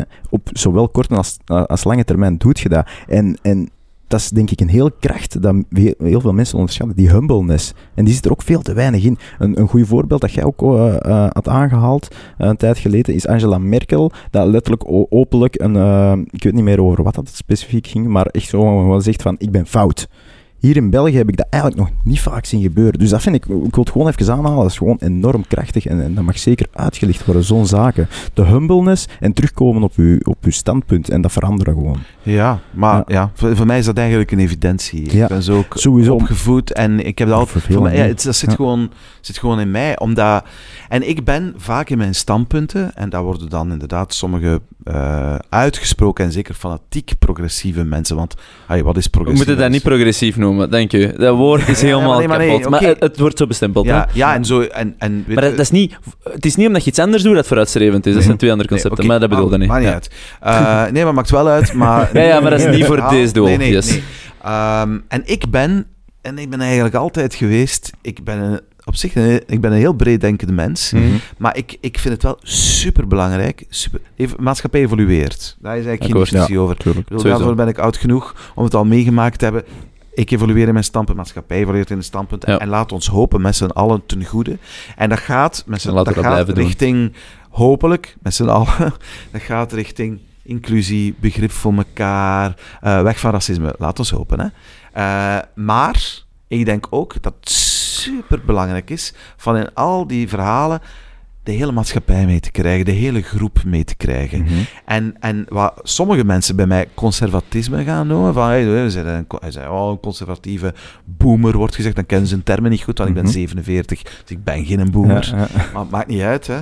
Eh, ja, dat is niet waar. Dat, is echt, dat klopt gewoon niet. En dat wil ik echt altijd blijven zeggen. Nee, ik, maar ik hou van bepaalde waarden en normen waar ik mee opgevoed ben. Mhm. En ik vind dat we, je niet mocht verwachten van iedereen, ook niet van de oudere mensen enzovoort enzovoort, dat, we, dat ze met z'n allen mee in dezelfde Formule 1-wagen racen richting wat, die, wat de progressieve mensen dan de ideale maatschappij Mhm. vinden. Nee. Mhm. En sommige dingen, we moeten dan met z'n allen, de hele maatschappij moet ermee in evolueren, want ik geloof heel erg dat er ook, dat de reactie tegen reactie, en wat ik super spijtig Ja. vind, is dat te, noem het dan maar, te woke, om het dan, we hebben het een paar keer over gehad, maar het gaat ook over andere dingen. Mhm. Als je daar zo te fanatiek in wordt, dan krijg je gewoon tegenreactie. Sowieso, Ja. Ja, maar we zitten ook effectief in een tijd waar, waar dat de, we in stroomversnellingen zitten. Hè. Allee, de digitalisering vanaf dan... we, we- we hebben gewoon geen vat op die snelheid, waardoor dat er heel veel frictie ontstaan en kampen worden gecreëerd. Dat denk ik dat een heel grote oorzaak is. En heb je dan eventueel een concreet voorbeeld dat je zegt van mensen beschouwen mij als conservatief, terwijl ik het eigenlijk net niet ben in mijn opinie? Ehm, ja, op heel veel. Kijk, weet ik een heel interessante. Ik kan dat heel kort even. Heel kort. Ik, ik, eh, ik, ik heb een appartement in Barcelona. We zijn Mhm. er heel vaak. De Catalaanse kwestie. Hè. Mhm. Ik, ik, ik word daar gek van. Gek van. Ik heb het eigenlijk voor een stuk. Ik, ik, ja. Gewoon voor een stuk in Barcelona. Ik weet hoe gevoelig dat, dat hele verhaal ligt. Dat is een historisch zeer. Dat is, geen, dat is een heel genuanceerd en heel moeilijk verhaal, de Catalaanse kwestie Mhm. als je pleit op social media hier voor, voor ehm, begrip van het Catala- Catalaanse verhaal, dan om een of andere gekke reden zit je hier dan in het ehm, rechtse N-VA-kamp. Maar, dat, is maar dat is heel raar. ja, ja. Dat is heel raar, want en dat is- komt ook omdat ook het rechtse N-VA-kamp dat ook recupereert, want het gaat over afscheiding en, Mhm. enzovoort. Maar dat is eigenlijk bullshit, want daar is dat en daar is dat een heel links verhaal. Ik ga je meenemen als er betogingen bezig zijn in Barcelona. En ik ga vragen dat ze alle borden wegnemen, hè, waar ze mee rondlopen. Hè. Mhm. En je gaat de, ehm, de collegeboys zien lopen en die families, zo de hele, hè, die families. En dat je zou denken, ja, dat zullen de NVA of de Vlaams Belangers zijn of de rechtse kant van CD&V of Open VLD. Mhm. Eh, dus dat, ze- dat zijn zeker degenen die pleiten voor de Catalaanse zaak. En de, de bakfietsers die er rondom, om het heel simpel te zeggen, Eh, dat zijn dat is zeker ongetwijfeld, dat zijn de Spanjaarden. Nee, nee, dat is omgekeerd. Hè? Dus dat is eigenlijk een, een, een, een hele, dat is voor een stuk de klassieke linkse strijd en naar, naar zelfontplooiing, dat is helemaal anders. En dan denk je, ja, maar doe, allee, steek mensen omwille van een bepaald... Ik vind, ik vind niet per se... Ik, ik vind vooral dat die bevolking zelf moet beslissen waar ze naartoe gaan en dat ze gaan moeten proberen compromissen te sluiten. En dat gaat er niet doen door, ja, niet, niet wat Puigdemont allemaal gedaan hebben door te zeggen en we zijn onafhankelijk van vandaag. Stomme zet, want dat levert alleen maar problemen op. Maar dat levert het ook niet op door al die politici in de gevangenis te steken. mhm. En dus ik, dat- eh, en, maar dat ik in de hele Catalaanse zaak, waar ik, voor, waar, waar ik eigenlijk veel, ja, toch wel sympathie voor die Catalaanse bevrijdingsstrijd Mhm. heb geuit, dan, dan word ik plotseling een conservatieve uh, rechtsnaar. Mhm. Dan denk ik, ja, maar dan, je, je leest je facts en je weet niet waarover dat gaat. Ik denk... ehm, Dat zijn twee extremen dat je daar opnoemt. Hè. Eén, houd ze vast. En twee, onafhankelijkheid. En je zegt zelf, zoek die compromis. Dus zoek het midden Het kan niet anders daar. Ja. Het kan ook niet, het Zoek kan het. ook niet Ja. anders. De Basken bijvoorbeeld, die hebben dat eigenlijk veel slimmer gedaan. Want die zijn op een... Basken zijn quasi financieel onafhankelijk van Madrid. En die hebben een onderhandeling en op een andere manier... Die hadden wel de Baskische afscheidingsbeweging. Dus zijn op het moment zeer extreem met terreurdaden enzovoort enzovoort. Dat is in Catalonië veel minder geweest. Het heeft niet al- als zodanig bestaan. Maar ze zijn wel politiek... eh, eh, hebben ze geweigerd om in onderhandelingen te gaan voor een groot stuk. Mhm. Eh, Catalanen gaan dat ontkennen, maar wat, ze hebben toch een ander pad. En eigenlijk staan de Basken al, al veel verder. Ik geloof trouwens ook voor een stuk dat daar wel iets in zit dat... Echt niet te zwaar verdwalen in, in het Spaanse vraagstuk. Nee, nee, nee, nee, maar je hebt gelijk. Maar bon, ik vind dat wel, vind dat wel een, een, een belangrijk voorbeeld, daar vroeg je naar. Hè. Ja, ja, zeker Ja. Ehm, nee, maar, maar ik denk wel, want je geeft zo'n paar voorbeelden. Ik denk, ik denk eh, wa- waar dat sowieso is. Eén, er zijn verschillen tussen mensen. Twee, dat is super oké om verschillend te zijn. Drie, het is ook oké om ehm u niet volledig te ehm, identificeren met één kant. Hè, want heel veel mensen, hè, je hebt nu ook een paar keer eh, gezegd, hè, zo van, weet je wat heel saai is aan mensen? Als je vraagt ehm, voor welke politieke partij stemde, of dat ze zich duidelijk identificeren met iets, en daardoor kun je eigenlijk alle mogelijke antwoorden op vragen gaan voorspellen. Dat zijn geen mensen, hè, dat, dat is, is heel saai. En ik heb het gevoel wel dat daar eh, die, die, die cultuur nu naartoe streeft, dat, dat mensen heel voorspelbaar worden, zonder, zonder eigenlijk echt eigen gedachten te hebben. En om ook terug te komen op ehm, uw gegeven, hè, je zei van, we zijn als maatschappij aan het evolueren, ehm, en laten we hè, hopen dat we voorbij racisme gaan. En dan zeg ik, ja, laten we echt hopen, want het enige waar we vandaag over babbelen is racisme, gender en religie. Als we daar als gesofisticeerde mensen in 2021, dat de enigste dingen zijn die ons als cultuur en maatschappij bezighouden, dan is het echt een heel domme maatschappij. Ehm, en ik, ik hoop wel dat we, dat we daar voorbij gaan. Enerzijds dat er verschillen zijn, fijn. Dat dat oké is, fijn. Dat ehm, als je iemand een, een naam geeft of, of een term, dat je niet alles eh, erdoor bestempeld hoeft te worden. In die zin, als je nu vanuit gaat dat je een vrouw ziet en je noemt die vrouw, dan zit je eigenlijk al niet goed bezig. Dat vind ik allemaal van die gekke concepten. En ik denk dat we daar echt wel van moeten afstappen. En dat is waarom ik ook zei van het progressieve. Ehm, dat is niet progressief. Dat is gewoon vooruitgang voor vooruit. Het woord vooruitgang is hier als ineens op zijn plaats. En ik denk... Dat is, dat, is, dat is iets dat ooit een noodzaak heeft gehad, omdat het inderdaad eh, aan de negatieve kant zat. Dat het eigenlijk naar het midden is gebracht door een, het extreem te trekken. Maar we zijn eigenlijk te ver in dat extreem aan het gaan. Ja, maar dat dat is ook, dat is ook een symptoom bestrijden. Weet je, dat is letterlijk corona gaan bestrijden met een vaccin. Dat moet, want sommige mensen hun immuunsysteem is zwak, maar je kunt beter een goed immuunsysteem hebben en dan, eh, dan, dan lopen Ja. dingen beter. Mhm. En wat ik daarmee bedoel is, don't be a fucking pussy. En dan bedoel ik ehm, echt gewoon van, mensen moeten eens terug een beetje ehm, skin ontwikkelen, waarin dat je gewoon dingen kunt dragen, waarin je je niet direct be- beledigd moet voelen. Eh, het ding is gewoon, als, als, als heel de wereld moet roepen dat jij oké bent voordat je oké voelt, dan heeft de wereld er niks mee te maken, dan ligt het aan u. En dan merkte nu het minste dat, men, dat je het zegt tegen iemand, voelen mensen zich aangevallen. En ik denk dat het heel belangrijk is dat we terug die eigenwaarde bij onszelf zoeken en leggen. Ja, Ehm, en, en, dat is waar. en ik denk dat dat zo, ja, echt wel de frustratie is op het. Ik weet nu niet wat dat helemaal in context was. Maar Eh, ik voelde Het was niet helemaal in context, maar ik, wil ik, wil het- ik vind het wel fijn dat je het aangaat. van, eh, van principes. Ja, omdat we nu even wat verdwaald waren. Want ik denk dat we daar ook wat, naar, eh, naar kijken. Als je dan zegt hè, van progressief, conservatief, links, rechts. Hoe dat je Mhm. met Catalanen om moet en bla bla. Ehm, Ik denk, denk, dat al die, denk dat al die bewegingen altijd vanuit hetzelfde principe komen. En er is gewoon mensen die, die niet meer goed kunnen babbelen met elkaar. Of dat ze oftewel elkaar constant misbegrijpen of Ja. willen misbegrijpen. Of zich bestempeld Mhm. voelen. Versus gewoon terug even rustig te Maar zijn. ja, movement zijn de persoonlijk- mensen die voorop lopen met vlag en wimpel. Hm? En die de boel daardoor door aansporen om een bepaalde richting uit te gaan. En heb je ook mensen die achteraan lopen en denken, "Pff, Ja. dan moet ik hier nog aan wennen. En, en we, moeten de, en we moeten de hele groep als maatschappij meekrijgen. Weet je, we, we weten alle... En dingen die Ik wij weet niet of dat, dat allemaal- altijd het doel is. We moeten de hele groep meekrijgen. Dat is het doel toch, hè? Nee? Wat zei je? Ik hou wel van verschillen. Ah, wel, Ik weet voilà. niet of dat jij dat Ieder, wilt zeggen. iedereen heeft toch zijn eigen smaak, laten we het noemen. Ja, maar dat En, en, en da- Ja. zonder daar, daar wacht, dit vind ik wel ergens aanvallend of, of beledigend tegenover een ander zijn. Iedereen heeft zijn eigen smaak, voorkeuren en interesses. elkaar? Voilà, Is dat voilà, Wat je wilt zeggen? Nee, maar het gaat over de evolutie van onze maatschappij. Oké. We zijn, allee, ik bedoel, ik denk dat je in ge- En dan denk ik wel dat we met, met de hele maatschappij in een bepaalde richting moeten evolueren. Dat denk ik wel. Ja, want ik ben wel akkoord, maar over welke richting heb je Ja. dan? Over Wat zijn de dingen die de richting die, bepalen? kijk, er zijn dingen die... die, die allee, ni- niemand, maar niemand zal vandaag nog zeggen dat het normaal is dat je ehm, mensen uit Afrika in een zoo zet op de wereldtentoonstelling. Dat is hier Tuurlijk. gebeurd in Ja, ons land. Hè? effectief. En niet ja. zo lang Ja, en we geleden. gaan 1958, hè? Ja, en we ja, gaan ja. er allemaal naar gaan kijken. Oh, dat zijn de zwartjes die daar... eh, De Ja. negertjes, sorry, die daar Mhm. dan allemaal... Ja. Ik zeg het heel bewust, hè, Ja. Ja, natuurlijk. Nee, nee. Hè? We gaan Maar naar de, we vandaag de dag gaan moet je het naar de nuanceren. negers gaan kijken. Weet je, of er stond een negerken op de toog bij de slager om een centje in te steken en die knikte met zijn hoofdje, dankjewel, b- b- witte blanke meneer, want je hebt mij een centje gegeven en dan ga ik niet in armoede. Eh, In onze tijd, als ik klein was, was er Kinderen voor Kinderen. Ik heb je daar ooit van gehoord? Dat was zo Dat in Nederland zo allemaal liedjes die werden gezongen en dat ging over. En dat was supergoed maatschappelijk om kinderen van alles over kinderproblemen en die teksten waren Mhm. heel oké en vernieuwd. En, en dan zongen ze daarin: eh, een, een kind rond er, oh, een kind onder de evenaar wordt meestal toch een bedelaar. Waar ze mee bedoelden, ja, dat mocht je zelfs Snap tegenwoordig ik. ook niet meer zeggen, want dat is, dat is niet Mhm. waar. Je hebt zeer goed ontwikkelde mensen in Afrika die heel vooruitstrevende dingen.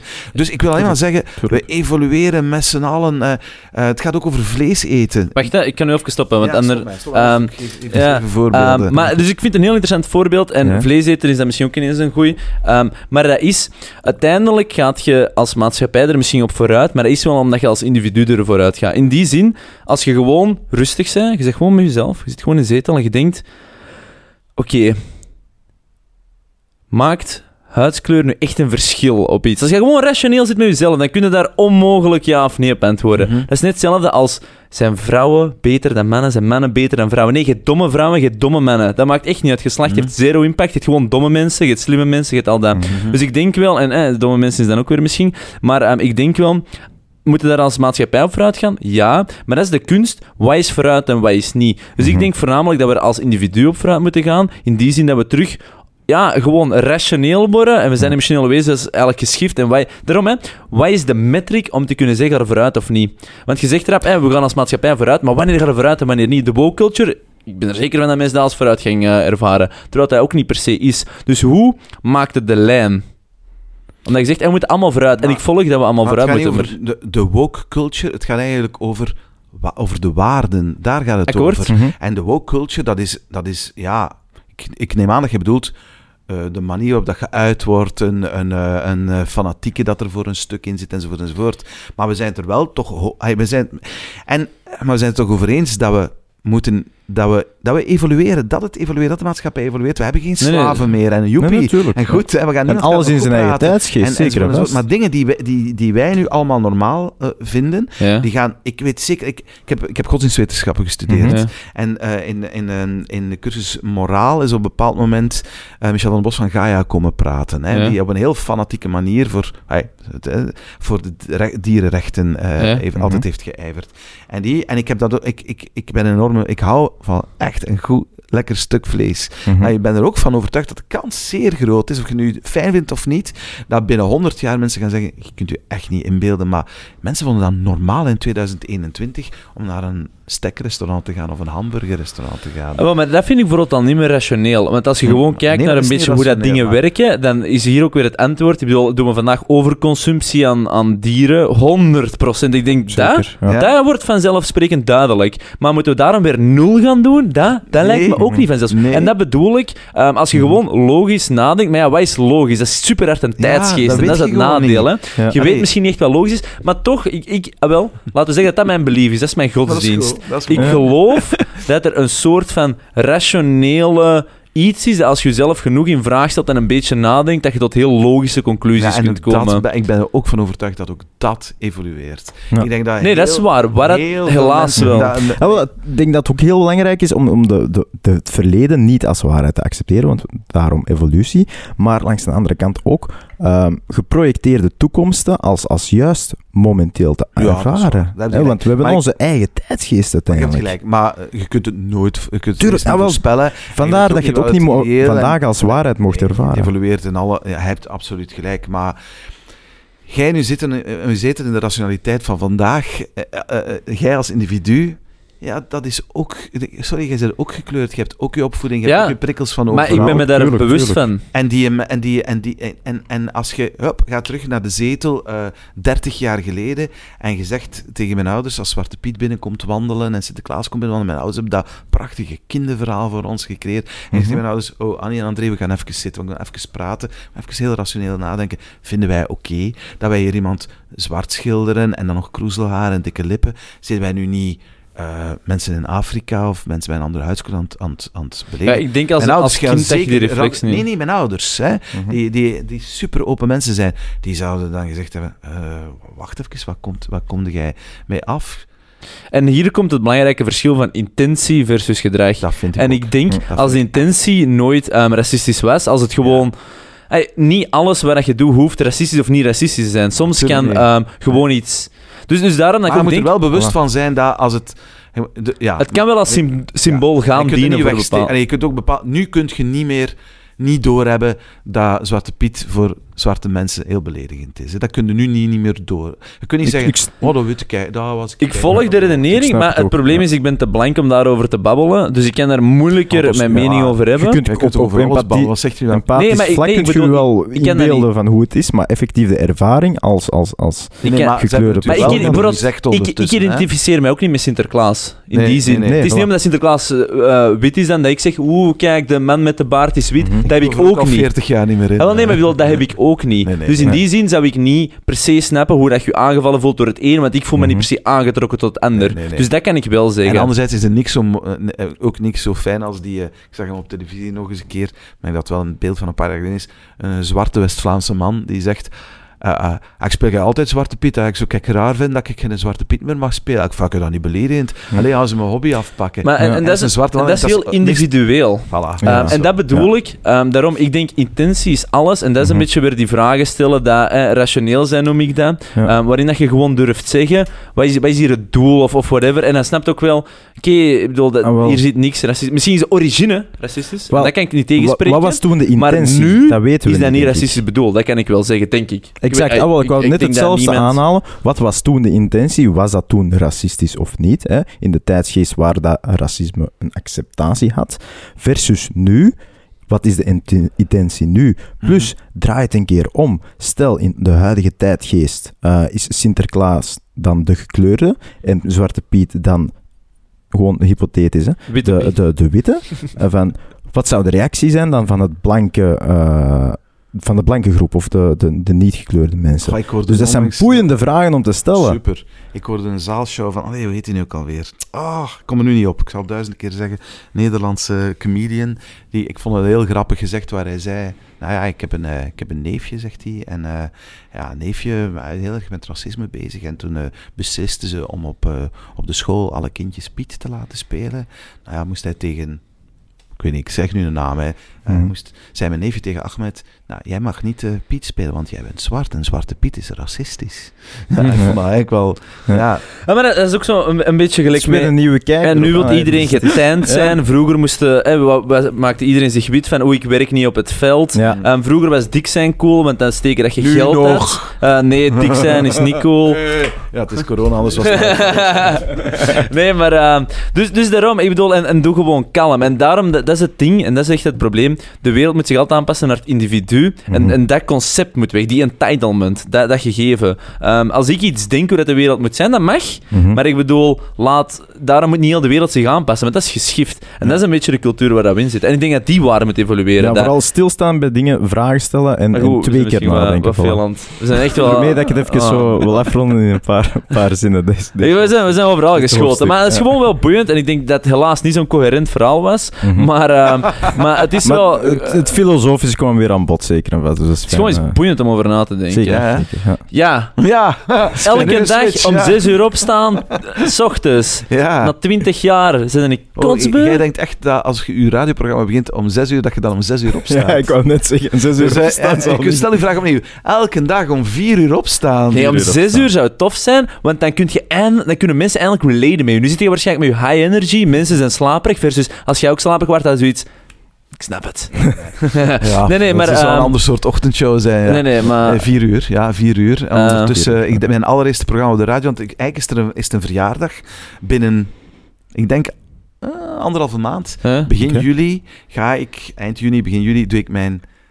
Dan heb ik 30 jaar nationale radio voor Oh. gemaakt. Wat een dedication. Ik weet niet of Alvast ik... een applausje van, Ja, ja, ja. van onze kant En ik ben met een ochtendshow begonnen. Mijn allereerste programma op de radio was een vervanging van Michel Follet, die toen een heel bekend radiofiguur was op Radio 2. En ik deed toen, denk ik, mijn best beluisterde ochtendshow, want er bestond nog... Studio Brussel geen bestond maar een paar jaar. Ja. Het bestond maar een paar jaar, dan is het in Ja. 83 gestart en we spreken over 91. Hm. Ja. Er was nog geen eh, Donna, M&M, Studio Brussel, Joe, eh, Q-Music, bestond allemaal niet. Mhm. En het is al zeker een miljoen luisteraars of meer.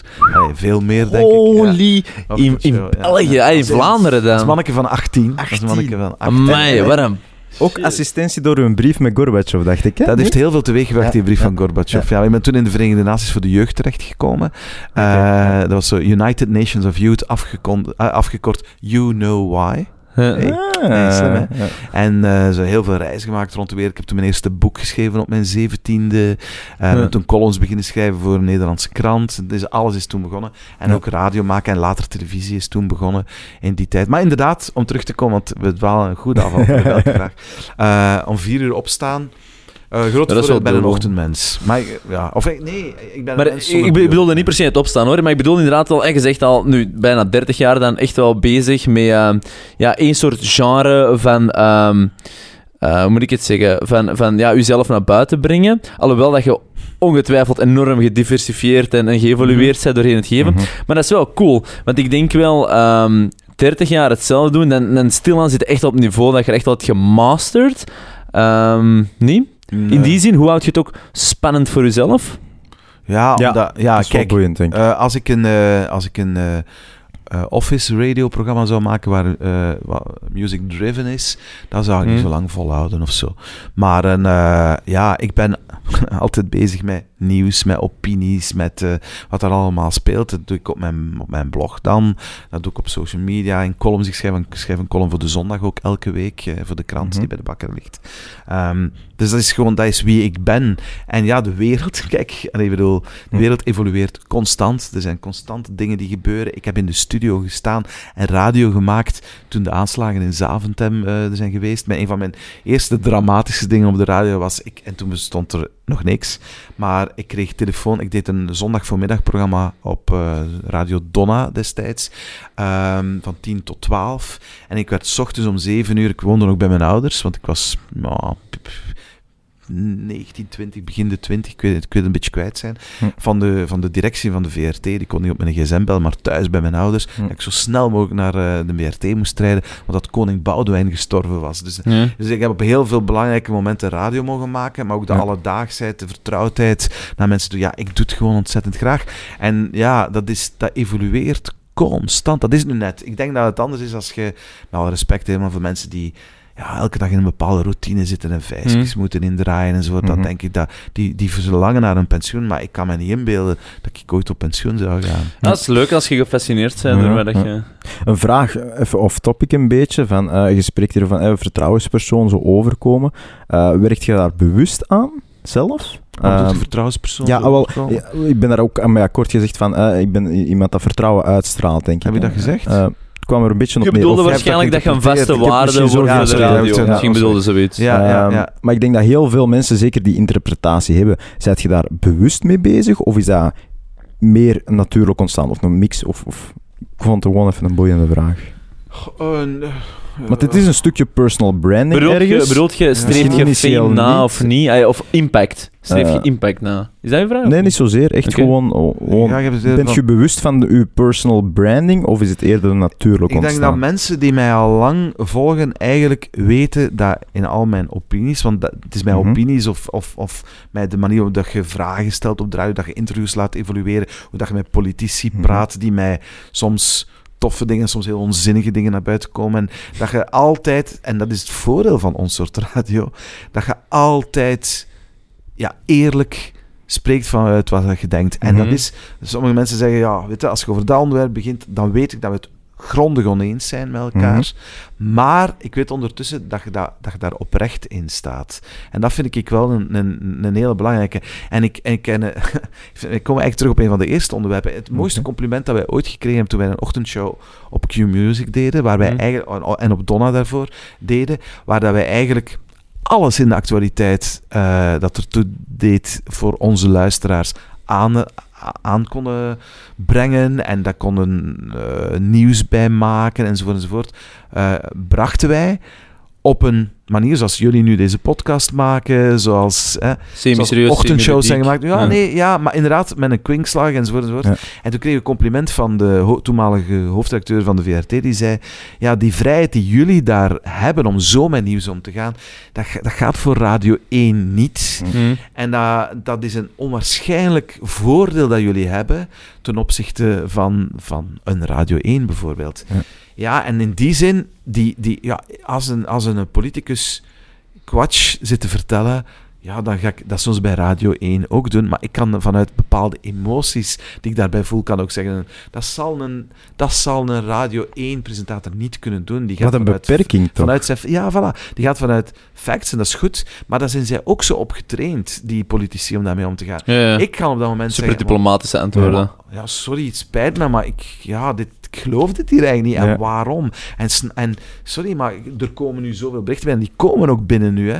Van luisteraars die zeggen, ja, sorry, dit is bullshit. Dat kunnen wij zeggen op de radio. Ja, ja. En is dat dan een vertrouwenspersoon worden? Nee, maar wel een soort van eh, vaste waarde. Het zal dat zijn dat ik zeg. Maar dat bedoel ik ook mee, gewoon, we zijn er gewoon altijd. Ja, ja. We zijn gewoon, elke ochtend zet je je radio op en Mhm. zijn we daar. En daar ben ik, daar zeg je, Ja. ja. door al die tot 30 jaar daar te zijn, een vaste waarde geworden. Maar Mhm. vertrouwen is nog iets anders. Maar ze weten wel dat we Het altijd authentieke misschien dan wat meer. Ja, Authentiek van- Ja, maar ja. ze vertrouwen nu woord. op het feit dat je zeker kritisch zult zijn. Ja. Ja, Ah, wel, ja. Dat is belangrijk. En dat, Ja. is, dat is eigenlijk niet, allee, onbewust eigenlijk gewoon uw authenticiteit gewoon naar buiten gebracht. Ja. Ja, in die zin heb je hard ook gewerkt eigenlijk aan je carrière. Eh, Buiten, je, je hebt, je hebt twee dingen. Hè. Je hebt um, uitvoerend zijn, dus dat is gewoon je ding goed doen, belangrijk. En dan heb je zeg maar werken aan, hè, dat er nieuwe opportuniteiten Ja, zijn, dat je meer kunt Mhm. bouwen en meer. ja, ja, heb je daar hard aan gewerkt, bewust? Ja, ik vind dat Would Be Chef nu een heel goed voorbeeld is. Ik, eh, Mhm. ik schreef drie keer per week een column in het laatste nieuws. En ik was met alles rond culinaire al, al lang bezig. Ik had twee kookboeken uitgebracht.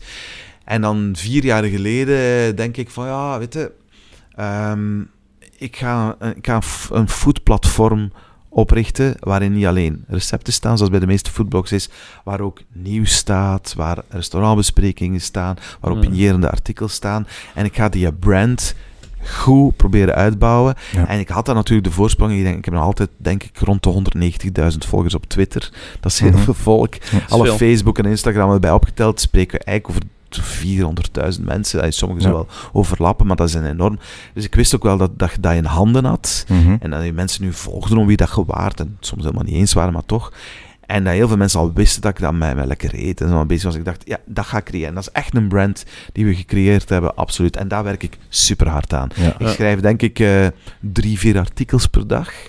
Dat is veel. Dat is heel veel. Creatieve veel, energie ja. moet echt Ja. kapot zijn. Ja. Maar ja, ik schrijf ook heel makkelijk. Dat is Mhm. waar. Ja. Ik schrijf heel Ja. makkelijk. Ik denk niet dat ik de beste schrijver ben, maar ja, ik doe het wel heel vaak. Dus, en ik vind Heel het ook heel passievol, fijn om, om, om heel veel, ja, om, om dingen, ja, tuurlijk. Ja, Oké. dan komt het Misschien, ehm, ik voel zo wel richting einde. ja, ja, ik had, ik had ehm, er dus nog iets, maar zeg maar. eh, Ja, ik wou zo aan een einde vraag stellen, maar, Ja. maar heel interessant. Hè? Onze podcast Discours met de Boys zegt Mhm. uiteindelijk in C, hè, we willen meer dialoog in de maatschappij, net zoals wij doen. We moeten het zeker niet eens zijn over alles, maar we moeten altijd kunnen blijven babbelen met elkaar en op zijn minst durven even eens die, die andere bril op te zetten. Maar wat is zo Ja. één ding dat jij de wereld zou willen uitsturen? Je zegt, ik heb het gevoel als dat meer zou zijn, of anders of minder, dat, dat we weer al een tikkeltje verder zijn, dat we als maatschappij weer al een stapje vooruit zetten. Heb je, heb je zoiets? En dat kan heel persoonlijk zijn. Hè? Ja, maar je hebt het eigenlijk gewoon gezegd. Dat is allee, dat je jezelf altijd een vraag moet stellen. Dat Mhm. is de essentie. Al de rest... En je mocht opinies hebben. Maar dat is maar, maar altijd. Dat gaat het, maar dat is voor mij altijd... En ik doe dat ook echt Zalig. consequent. Ja. Op elk vlak. En dat wil niet zeggen... En soms weten ze... Soms zijn ze toch nog iets, iets toch nog aan het doen. En weet je... ah, Ja, ja. en vind Ja, van, maar dat, is, dat is goed. Dat is, Ja, dat is een judger die Ja. werkt. Ja, Ja. voilà. En ik denk ook, eh, want jij pakt heel veel tijd, ook voor jezelf, hè, hè, met wandelen en dat soort zaken, om effectief die reflectie te doen. Er tijd voor vrij te maken. Maar dat, dat, is, dat, is weer, dat, is mijn, dat is hoe ik in elkaar steek. Mhm, en dat is mhm. altijd zo geweest. En mensen hebben dat ook niet altijd begrepen. Mhm. Maar dat is heel simpel. Ik heb, en nu le- lezen ze dat in boeken, maar bij mij is het altijd geweest. Van zodra ik ben beginnen, de mensen zijn goeroes maken daar boeken over. En toen ik, van zodra ik dingen ben beginnen doen, heb ik gezegd, ik ga al mijn energie steken in, in de dingen die ik graag doe. En al de rest ga ik niet doen. Hm. Dus ik had eigenlijk eh, een, een boekhouder voor dat ik centen verdiende, bij wijze van spreken niet. Allee, ik, Maar ik had, je ik heb gezegd, ik moet, ik moet een Outsourcing, de dingen dat je niet al- doet. Ik heb dat echt van in het begin gedaan. Waardoor dat mensen ook soms zeiden tegen mij... Allee, ik bedoel, ik heb een... dat is, dat- ik heb dat nog nooit ergens gezegd, maar we hebben een, ha- halftijds een poetsvrouw in dienst. Halftijds. Waardoor... Halftijds. Dus, eh, maar oké, het huis is altijd proper. De kleren zijn altijd proper gewassen. Je vindt het belangrijk, Het hotel is maar het boeit u echt het niet om te hotelgevoel zit in huis. Ja, als als ja. ik thuis kom, is het bed opgemaakt alsof het geen hotel zijn. Ja. Oké, Ja. maar oké, en dus dat, dat kost centen, maar het daardoor, als ik paar keer, want ik tot voor COVID ging ik 120, 130 keer per jaar nog gaan DJ'en in het weekend. Mhm. Dat is veel. Hè? Dat is veel. je om vier uur opstaat, eh, elke ochtend en op vrijdagnacht en zaterdagnacht zijn het tot drie, vier uur van Ja. feesttent naar discotheek. Moeten Naar, kunnen. Ja. Ja. Eh, Oké, het is voor mij, ma- ik, ik ga er meer centen mee verdienen, maar ook veel meer plezier aan hebben, die combinatie van dat te gaan doen en ondertussen te zorgen dat ik ons poetsvrouw betaal en dat ons huis proper. Ik heb dat altijd gedaan. Sommige mensen snapten dat niet en zeggen, zeiden tegen mij eh, toen, jij kent het echte leven niet. Maar dan denk ik, maar ik ken het echte leven niet. Maar het omdat leven ik is door ook de- niet kuisen en koken. Hè? Nee, Allee, ja, koken wel. Koken Ja, ja. voor u wel, Ja, ik maar doe de de dingen die ik graag weer. Ja, maar voilà, ik zou koken Ja. outsourcen. Maar Voilà. misschien is daar een win-win. Misschien kunnen wij iets vinden waar jij niet gaat doen. Nee, nee, nee, Maar maar... Koken was het slechte voorbeeld, maar het En leven draait niet om en kuisen. daardoor En, heb ik, eh, naast het feit dat ik vier uur ochtendradio maak, columns schrijf, eh, drie, vier artikelen voor mijn blog doe, met social media bezig ben, DJ-sets draaien in het weekend, enzovoort, eh, heb ik toch nog tijd, omdat ik dat... eh, Het zijn allemaal dingen die ik super graag doe en ik heb tijd om inderdaad te gaan wandelen en dat is inderdaad Mhm. voor mij super belangrijk. Dat is, dan kom ik tot rust, dan, dan komen de nieuwe ideeën op borrelen Mhm. enzovoort. Ja, ik heb altijd zo in het leven gestaan, ik hoop dat nog Mhm. lang vol te houden. Nee, nee, maar uiteindelijk, iedereen heeft Tijd voor 24 uur in een dag. En het is een beetje ehm, die maximaal Tuurlijk. gaan eigenlijk, zeg maar, eh, afstemmen op, op waar, dat je, waar dat je energie geeft, in plaats van enkel energievreters. Er zullen er al tussen zitten, want dat is een beetje how life works. Maar ik bedoel, de, de balans moet zeker in, in balans zijn. Maar blijf. Ik ben erin getraind om ze uit te schakelen hoor. Hm. Meetings bijvoorbeeld, daar vind ik COVID wel fantastisch. Meetings, ik doe ze, ik doe ze nooit meer fysiek, maar ik denk dat ik ze ook nooit meer fysiek ga doen. En ik wandel tijdens mijn meetings. Bijkomend voordeel. Ik zit zo in de, in de kernmeeting zo, met een paar mensen van de, van de zender, zo, de marketingverantwoordelijke, ik in naam van de DJ's en zo. Eh, het oude directiecomité van de zender of zo. Eh, Zo'n kernmeeting, zenderoverleg. Eh, ja, dat is altijd zo'n systeem van wie gaat deze week de notities doen. Ik heb ze nog geen enkele keer moeten doen, ik ben altijd aan het wandelen. Ah, wel, dat is iets dat heel persoonlijk werkt voor u en waarschijnlijk voor veel. Maar langs de andere kant, ik ben niet zo op dat vlak. Want ik ben, ik ben altijd fan van, van heel persoonlijk meetings te hebben. Omdat je dan ook de energie in de Ja, kamer dat kunt opnemen wel, en zo van die ik dingen. ook, ze, ik Maar ook. wel, maar dat is het ding zo. Je moet je eigen ding vinden. En niet altijd eh, weer kijken naar, oké, de Sven doet dat, oké, dat gaat goed zijn. Nee, Nee, natuurlijk. stel u die vraag, hè, van, laat dat een, een, een reden zijn om uzelf die vraag te stellen van, wat werkt voor mij? En dat is eigenlijk wat dat we eh, proberen. Ja, eh, sowieso. Ik eh, denk dat het zo belangrijk is. Ja, we zijn er ook keihard mee bezig, hè, maar dan, dan zullen we zeker laten gaan. Maar hij is gewoon... ehm, maar hij is gewoon... probeer echt eens te detecteren wat je gewoon zelf echt nodig hebt. Breng dat wat in kaart. Zeg er sowieso tijd voor maakt. Maakt niet uit hoe weinig dat soms Mhm. opbrengt. Hè, wandelen brengt niet echt iets op. Oh, hè, dan brengt oh, dat nergens waanzinnig Maar veel. dat brengt keiveel op. Ah, wel, nee, maar ik bedoel... Op, hè, dat is eh, second en third consequence. Maar ik bedoel, op de eerste zicht denken mensen... Oh, ik heb er geen tijd voor. hè, want dat brengt niet op. En ik moet, Ja. Mhm. maar dat brengt keihard op. Dus maak echt gewoon tijd voor dingen die je energie geven. En Mhm. je zult... eh, Ik bedoel, het effect ervan is exponentieel. Ik bedoel, eh, En ga ook, en ga ook allee, ik, ik meen dat oprecht, hè, ga ook altijd... Ga ook altijd voor wat je graag doet en goed doet. En ik Ja. denk, En mensen probeer. geloven dat niet, hè, maar ik denk dat bijna iedereen dat kan. Ik ben daar vast van overtuigd. Nee, maar dat, is- dat ik mag. denk dat je Hm. niet veroordeeld moet zijn tot... Allee, ik, ik, ik zou het gruwelijk vinden van te zeggen... eh, ja, weet je, dat is mijn job eh, en ik haat mijn job en zo. Ja, dat snap ik niet. Dat komen... Mhm. Hey, en eh, het, het is, ik, heb, ik heb misschien makkelijk spreken en toch geloof ik dat, je dat, dat veel mensen dat Wa- kunnen. waar ik wel fan van ben, om misschien toch een klein beetje advocaat van de duivel te spelen, en wat ik ook zeker bij mezelf doe, is ik geloof wel super hard in hardship. In die zin, ik geloof wel dat je bepaalde moeilijke taken of fases of episodes in je leven moet hebben om ook wel scherp te blijven. Waarin dat je jezelf zeg maar gezond tegenkomt of uitdaagt. Maar die komt er sowieso tegen. Dat, dat, dat, Die gaan er altijd valt zijn, niet te vermijden. ik, Eh, maar ik heb er graag wat extra om nog harder te zijn. Ja, maar waarom zou je... je- Ja... Maar, ja, Maar zo, uw je heel hard fan bent van intensiteit, hè? Ja, maar ik ben ook heel, heel erg... Ja. ben een immense fan van intensiteit. Maar, maar ik ben nog als ik ze kan kiezen... ja. Maar als ik ze kan kiezen, dan, dan ga ik toch die kiezen die mij Hm. Gelukkig maken en energie Ja, ja. geven. Ah, wel, maar, maar, ik- maar mij maakt dat ook gelukkig op een of andere toe. Misschien ben ik gewoon masochistisch. Je zegt gewoon ja, super twisted. ja, dat kan, hè. Dat is een mooie noot om op af te sluiten. Goed, Sven. Ja, maar dat zal dat je masochistisch bent, want je hebt dat bijna volledig leeggedronken. die Ja. Ja, Ja. Is super. Ja, dat zijn geen alcoholiekers, hè, dat zeg ik altijd. Ja, nee, maar goed, bedankt even echt oprecht Ja, voor Sven, tijd vrij te maken. Voor eh, naar hier te komen. afleiden tot in Catalonië en omstreken, maar ja, kijk. Nee, we zullen hem laten vertalen. Nee, maar Nee, super tof. eh, mega Ja. dankbaar. eh, leuk dat Heel je tijd vrij maakt.